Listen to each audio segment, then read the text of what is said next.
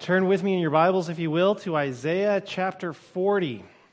Thank you, Pastor Al and Sheila, for that lovely time of worship.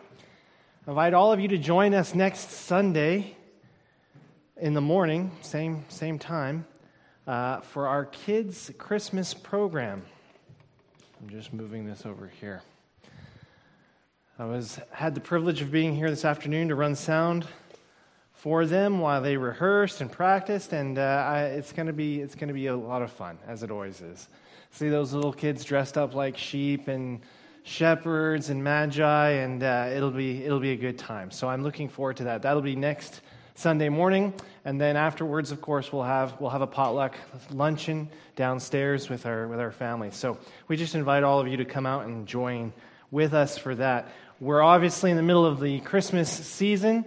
And as we are getting ready to celebrate uh, Advent, the coming of our Lord, the first coming of our Lord, we are looking at a series of passages reflecting on his first coming and the hope and the assurance that that can give us as we go through whatever struggles, whatever trials we may experience in this life, knowing that because he made good on his promise to come the first time, we have every reason to expect and to have complete confidence that he is going to come for us again. So we're going to look at this passage here in Isaiah 40 this evening. We're going to look at verses 1 to 11, and this is a significant verse uh, prophesying the coming of the Messiah. If you would, look with me, Isaiah 40, we're going to go verses 1 to 11. It says, Comfort, comfort my people, says your God. Speak tenderly to Jerusalem and cry to her that her warfare is ended that her iniquity is pardoned, that she has received from the Lord's hand double for all her sins. A voice cries, In the wilderness, prepare the way of the Lord. Make straight in the desert a highway for our God. Every valley shall be lifted up, and every mountain and hill be made low. And, uh, sorry, the uneven ground shall become level, and the rough places a plain. And the glory of the Lord shall be revealed, and all flesh shall see it together. For the mouth of the Lord has spoken. He's promised it. It's going to happen. He has spoken. A voice says, Cry. And I said, What shall I cry? All flesh is grass, and all its beauty is like the flower of the field. The grass withers, the flower fades when the breath of the Lord blows on it. Surely the people are grass.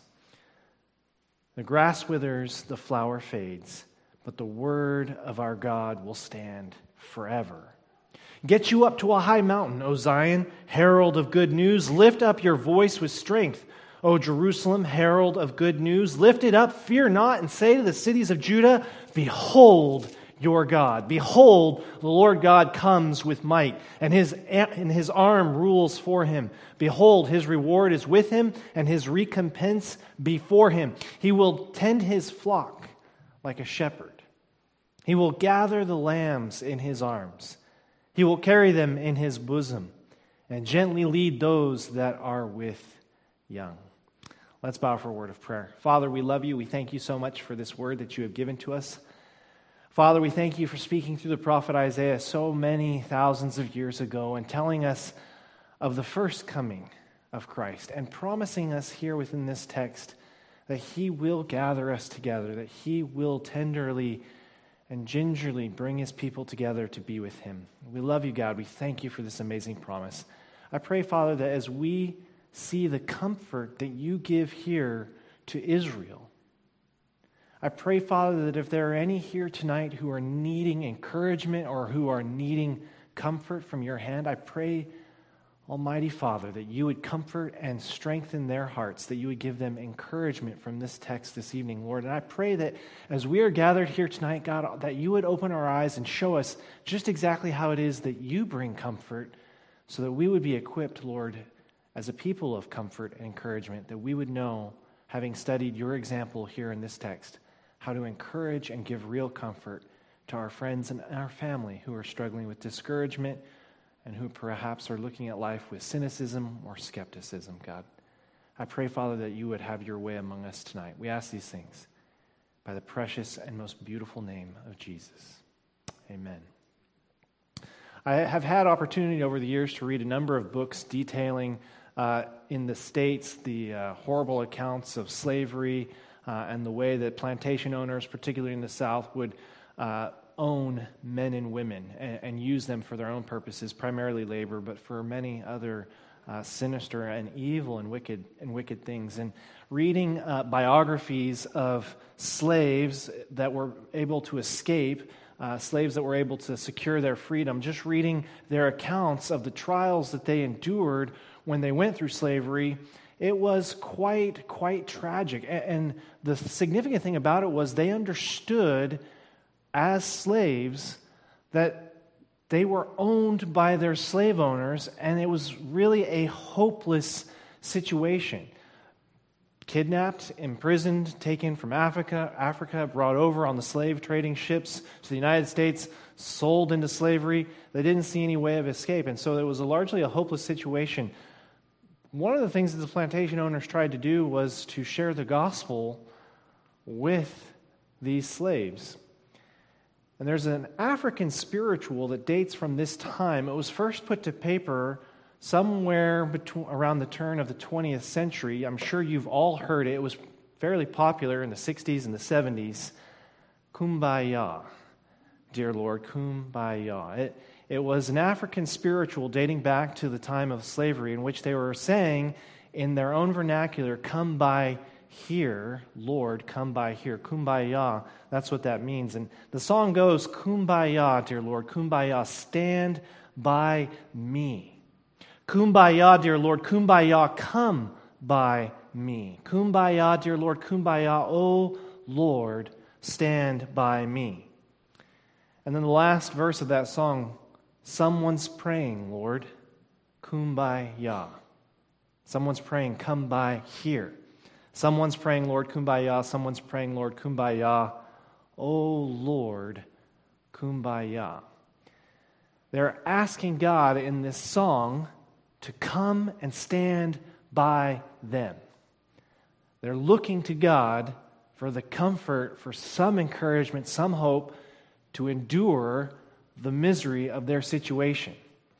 Now, that song is helpful as we consider the first part of our text tonight in verse 40. It says, Comfort, comfort my people, says your God. You're to speak to them and to comfort them. They were asking God, the African, the individuals who were trapped in slavery were asking God to come and stand by them, that they could draw comfort from God. And the prophecy that Isaiah gives us here is that God is saying to Isaiah, Comfort my people. Now, at this point in time, the situation is bleak for Israel. They have obviously lived in idolatry, they have rebelled repeatedly against God. They have now been dragged off. There are a series of exiles that take place. Obviously, the great one is to uh, Babylon here. It's most likely to Assyria. There's a, a group that has been dragged off into captivity. And of course, Israel, Jerusalem, they are reeling from the warfare and from the fact that their nation is being invaded. And of course, God, looking in the midst of this exile, the midst of these individuals being dragged off into captivity, his statement is comfort them. In the midst of all of this comfort them. How are we to comfort them? He says, Speak tenderly to Jerusalem and cry to her that her warfare is ended, that her iniquity is pardoned, that she has received from the Lord's hand double for all her sins. They understood their situation was that they were being judged by God, that they were being punished by God. And God's statement to Isaiah is, I want you to bring comfort to them, and I want you to say to them that he has punished them, that her warfare is over, he has poured out his wrath, which means that if God is satisfied regarding the punishment that he has inflicted on Israel, there is the hope then that maybe he might begin the process of ransoming them and rescuing them from their exile the comfort that the prophet Isaiah is being instructed to give to the Jews who've been dragged off into captivity is God has punished you. It's over now. That's the comfort. Now, if you consider the various passages in the Bible, when people are in dark and difficult situations, they need to have some way of hoping in a brighter future. That's how we're all comforted.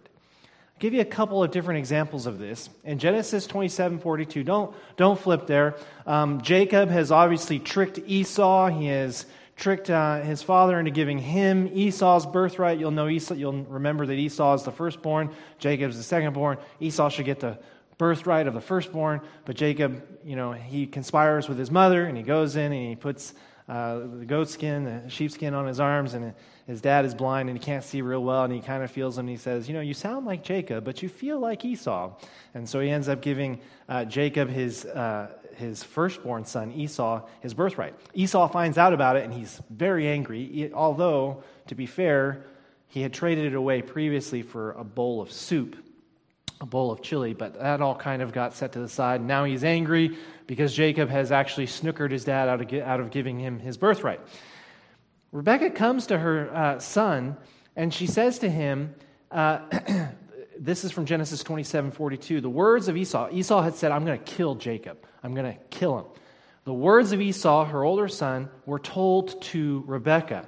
So she sent and she called Jacob, her younger son, and she said to him, Behold, your brother Esau comforts himself about you by planning to kill you.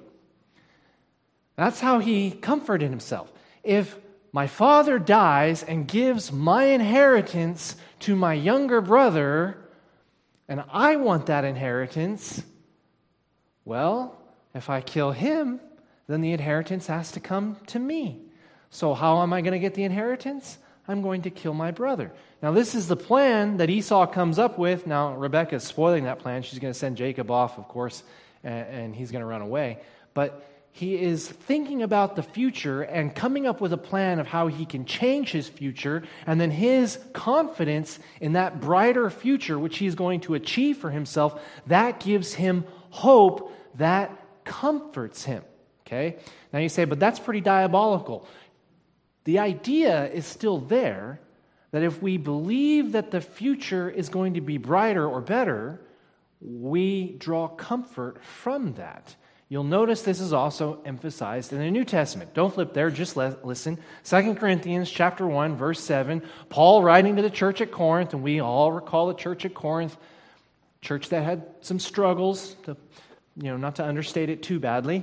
And he makes this statement for this church that has all kinds of different struggles and difficulties. He says, writing to them in this letter, 2 Corinthians, our hope, him and his fellow missionaries, our hope for you is unshaken, for we know that as you share in our sufferings, you will also share in our comfort. Now, he mentions the word comfort there,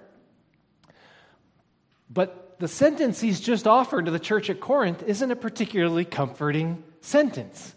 He says, When you guys suffer the way we suffer, then you'll be comforted the way we're comforted. Now, if you're the church at Corinth and you hear that, you're thinking, oh man, we're, gonna, we're about to suffer. That doesn't sound very good. You're not comforted by that statement.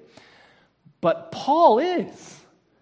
That's the point I want you to see from this verse. He says, Our hope for you is unshaken. He says, I, I am happy about your future because you're about to suffer. Now, that seems a little twisted for you and me. But he is saying, when you do suffer, then you will experience the same comfort that we experience. So, Paul is making the statement there that he is encouraged, he has hope, he is strengthened by the knowledge that the church at Corinth will experience the comfort of God once they go through this difficult situation of suffering. Last verse I want to give you Romans 5 3 through 4. Paul writing the church at Rome he says, not only that, but we rejoice in our sufferings. That is, the present trials and the difficulties that we go through. We rejoice in those things, knowing, in other words, he has a knowledge about what's happening in the midst of those sufferings. And that knowledge enables him to then find joy and to rejoice in it. He says, not only that, we rejoice in our sufferings, knowing that suffering produces endurance. And endurance produces character, and character ultimately produces hope. The end result of the suffering is that your soul, your spirit is going to be shaped in a certain way, and the end result of that is that you will know hope. So God is using the circumstances that we go through in order to make, He's driving us to make a choice. Either we will continue looking to ourselves for our own solutions and then ultimately not finding any stability in that and not ultimately finding any comfort in that, or we will look to God. And if we look to God, God does promise us a brighter future. So here in Isaiah 40, he says, Comfort my people, comfort them. So we're called to comfort. We are called to offer hope and encouragement to the world. And we can offer that to each other here in this room. We do that by saying, You don't have to be at war with God anymore.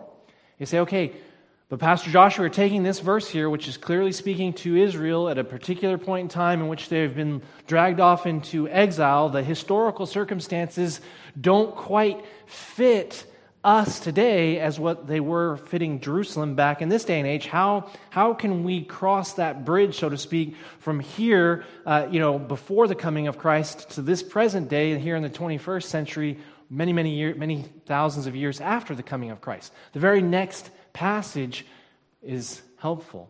It says in verse 3 A voice cries in the wilderness, Prepare the way of the Lord. Now, if you have read the Gospels. You know, before Jesus shows up and begins conducting his public ministry, there's this Baptist that comes ahead of him, John the Baptist.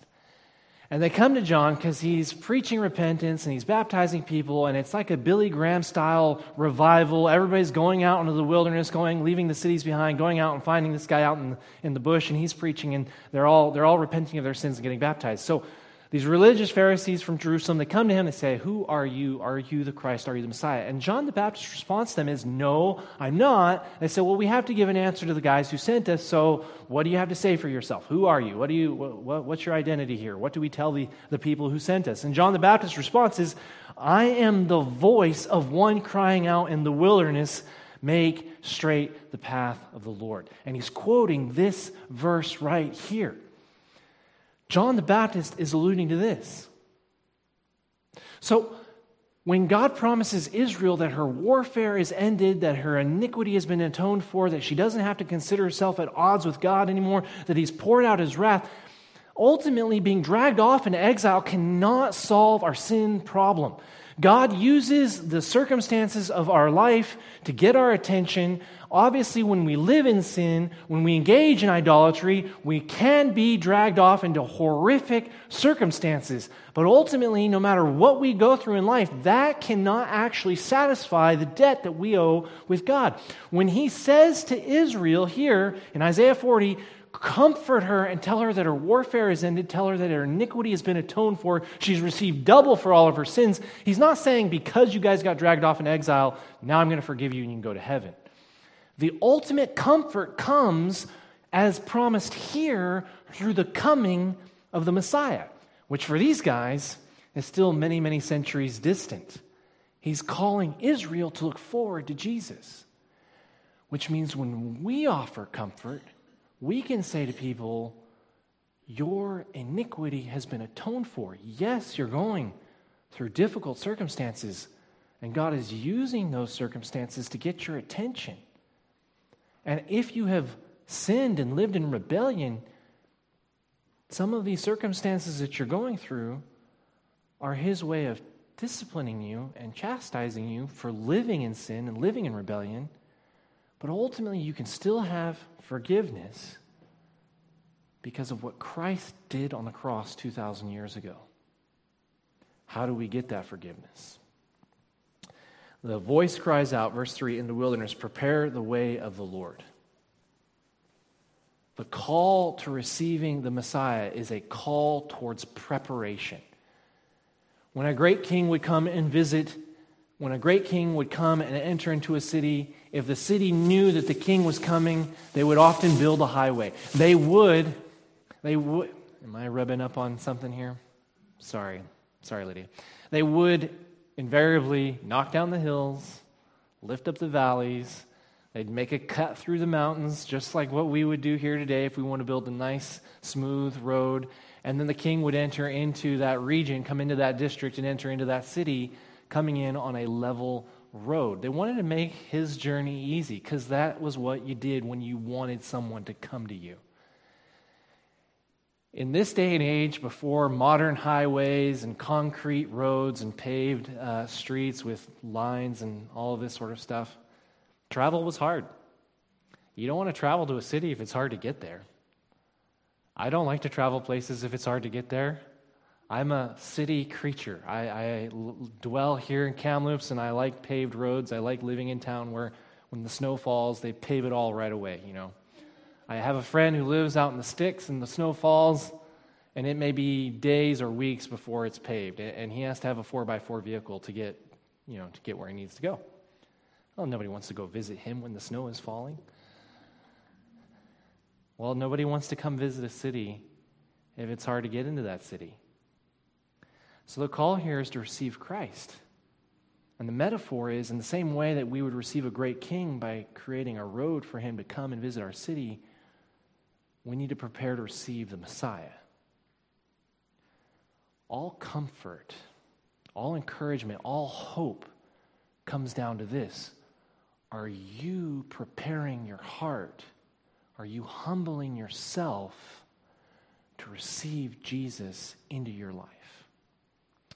He says, Every valley shall be lifted up, and every mountain and hill shall be made low. The uneven ground shall become level, and the rough places a plain. Verse 5 And the glory of the Lord shall be revealed, and all flesh shall see it together for the mouth of the Lord has spoken.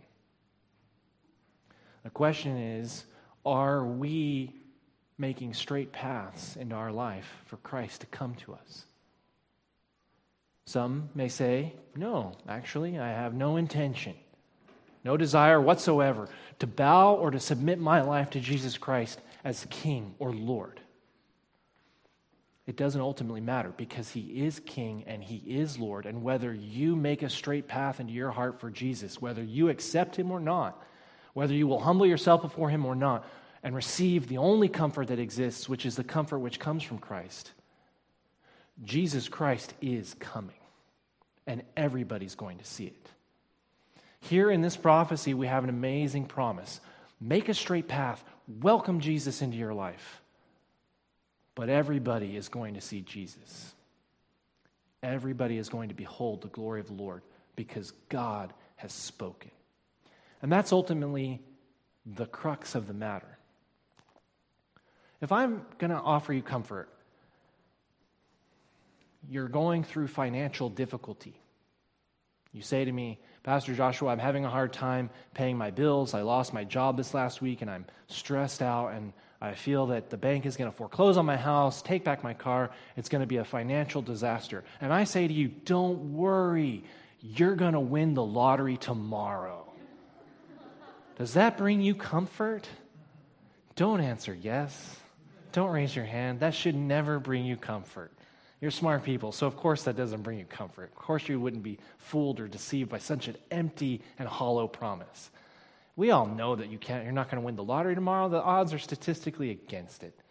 And if I say to you, don't worry, you're going to win the lottery tomorrow, you're not comforted. You're a little bit disturbed, and you're looking for someone else now to bring you some meaningful comfort. God says here in Isaiah 40, Comfort my people. Tell them that there's a Messiah coming. Whether they receive him, whether they make a straight path for him or not, he's coming. I have said it. I have said it. God has said it. Ultimate comfort is based on a knowledge of the future which is actually believable and true. Not some fairy tale pipe dream like you're going to win the lottery tomorrow. God says you will see the Messiah. And that's what his next passage says here. If you look at verse 6, a voice says, Cry. Now, it's interesting Time is starting to get away from us. It says in verse 2 speak tenderly, cry to her. We hear this, this uh, emphasis to cry to people, to speak to their heart, to speak tenderly to them uh, about comfort. It's repeated again here. A voice says, cry. So in the first section, it says, Cry to my people, tell them that their iniquity has been atoned for. And then it talks about the coming of the Lord. Here in this next section, it says, Cry to them. Well, he's just said, Cry to them that their iniquity has been atoned for, they've received double for all their sins, and that they need to make a straight path for the Lord. And then he says to, to him again, Cry to them. And the question is posed, Well, what should I cry? What should I say to them? And you're thinking, He just told you what to say. Make a straight path for the Lord. But this is a beautiful structure to Isaiah 40 in which the prophet is going to ground that assurance solidly on the Word of God. In other words, Isaiah Comfort my people by telling them that the Messiah is coming and everybody's going to see it. Cry to them. Why, why should they listen to me? Why should I cry? What am I supposed to cry? And his statement here is all flesh is grass. Your life is fleeting. All flesh is grass, and all its beauty is like the flower of the field. The grass withers, the flower fades. And he's going to repeat that. He says, When the breath of the Lord blows upon it, the grass withers and the flower fades. Verse 8, he repeats it again. The grass withers, the flower fades. Now, verse 7 has said it, verse 8 has said it. Right between verse 7 and verse 8, this last section of verse 7 says, Surely the people are grass. In other words, when Isaiah says, What should I cry? God says, Tell them that their life is but a vapor, a mist. It is fleeting here today, gone tomorrow. Comfort them this way. Do you feel comforted by that? He's setting up a contrast where you and I are temporary. We are here, but for the blink of an eye, for the twinkling of the moment, something is here with us that is certain and enduring. This is where real comfort comes from. And he says in verse 8 the grass withers, the flower fades. Where the people are grass, here in verse 8 he says, The word of our God shall stand forever. This morning, Pastor Ryan made the comment that uh, there are some 300 odd prophecies made about the birth of Jesus Christ. You know, he's going to be born in a particular city, to a particular house, particular family, to a virgin, no less. I mean, some pretty spectacular promises. And someone somewhere had done some sort of a mathematical calculation that the odds of any person perfectly fulfilling all of these prophecies was like one in a quintillion and I'll be straight up honest with you, I never even heard that word until this morning, a quintillion. I think I count as high. I am familiar with numbers as high as a trillion. And then he said a, quintillion, to try and kind of picture it for you. If all of North America was covered with quarters or coins, and you blindfolded a guy and just told him to walk out and anywhere into all of and it was covered, sorry, it was covered with coins like 18, 18 inches, like a foot and a half deep and you were to tell somebody, you were to blindfold them and say, just walk out anywhere in North America and pick up some coin at random. And the chances of you picking up the right coin, that was one in a quintillion. Well, God has said that His word stands forever. And no matter how far fetched, no matter how spectacular, or how seemingly impossible the odds of Him fulfilling it, here in Isaiah 40, what brings you and me comfort is not you and me or any assurances we can offer to each other. What brings us comfort is whatever it is that God says about our future. That is ultimately what it brings. So now we're entering into the third triad. In the first section, he said, Speak tenderly to Jerusalem. In the second section, he says, Cry. What shall I cry? Tell them that the word of God stands forever. And here in the third section, verse 9, Get you up to a high mountain, O Zion herald of good news. In the first section, we are grieved and anguished because we are carried away into captivity. In the second section, we're reminded that the Word of God endures forever, and we should draw our, cope, our, our hope from that. And then here in the third section, we're now told to go out and to proclaim the good news. Get you up to a high mountain, O Zion, herald of good news. Lift up your voice with strength, O Jerusalem, herald of good news. Lift it up and fear not. Lift it up and fear not. And Jerusalem is the very people that he's wanting to comfort. And Jerusalem is the very people that he says, you need to go out and start proclaiming the gospel. Lift up your voice and fear not. This whole section is intended by God to be bringing comfort to Jerusalem, to these people who have been dragged off into exile, to his promised people. And in this last section, he starts telling them, you need to begin proclaiming this. And I have found that to be true in my own life. A number of years ago, there was a girl that, uh, this is when I was associate pastor at a church in, in Texas at Cedar Heights Baptist Church. There was a girl that began to attend our church, and she'd had two children out of wedlock, a young mother, maybe 21, 22 years old. She had two kids. She was embarrassed, she was ashamed uh, of the, the direction that her life had taken. Her, her boyfriend, the father of her children, was not Christian, not, uh, not a godly man. And here she is faced with the prospect this man will not, they didn't have any money. He was the kind of fellow that wanted to spend all of his money on video games. Here she is having to provide for two children. She doesn't have a college degree. She doesn't have really the means or the opportunity to get a really good paying job. She's got to provide for two kids. I mean, she's, she's in a difficult situation. And she's grieving for the fact that she may have now placed her family into a life situation from which there will be maybe no escape. That her kids will grow up underprivileged, poor, and without the same opportunities in life that many other kids get. And I remember after a potluck lunch one time, I was walking out of the church building with my car keys jingling in my hand and thinking I was going to go home uh, rest up for the evening service. And as I walked out of the fellowship, the doors, the double doors from the fellowship hall out into the parking lot, I just ran smack dab into her, and she was crying. And so I said, Oh, don't cry. Her name was Melissa. And I said, Sit down, let's talk. What's wrong? And she began to pour out her heart and her whole life circumstance and her situation. And I said to her, You know, you have made some difficult choices. and I don't really know what your immediate future will look like. But you need to know that we worship a God that can make miracles happen if we would turn to Him in faith and repentance. I said the most important question that I need to ask you is do you believe that God can help you? And her response to me was, do you believe that God can help me?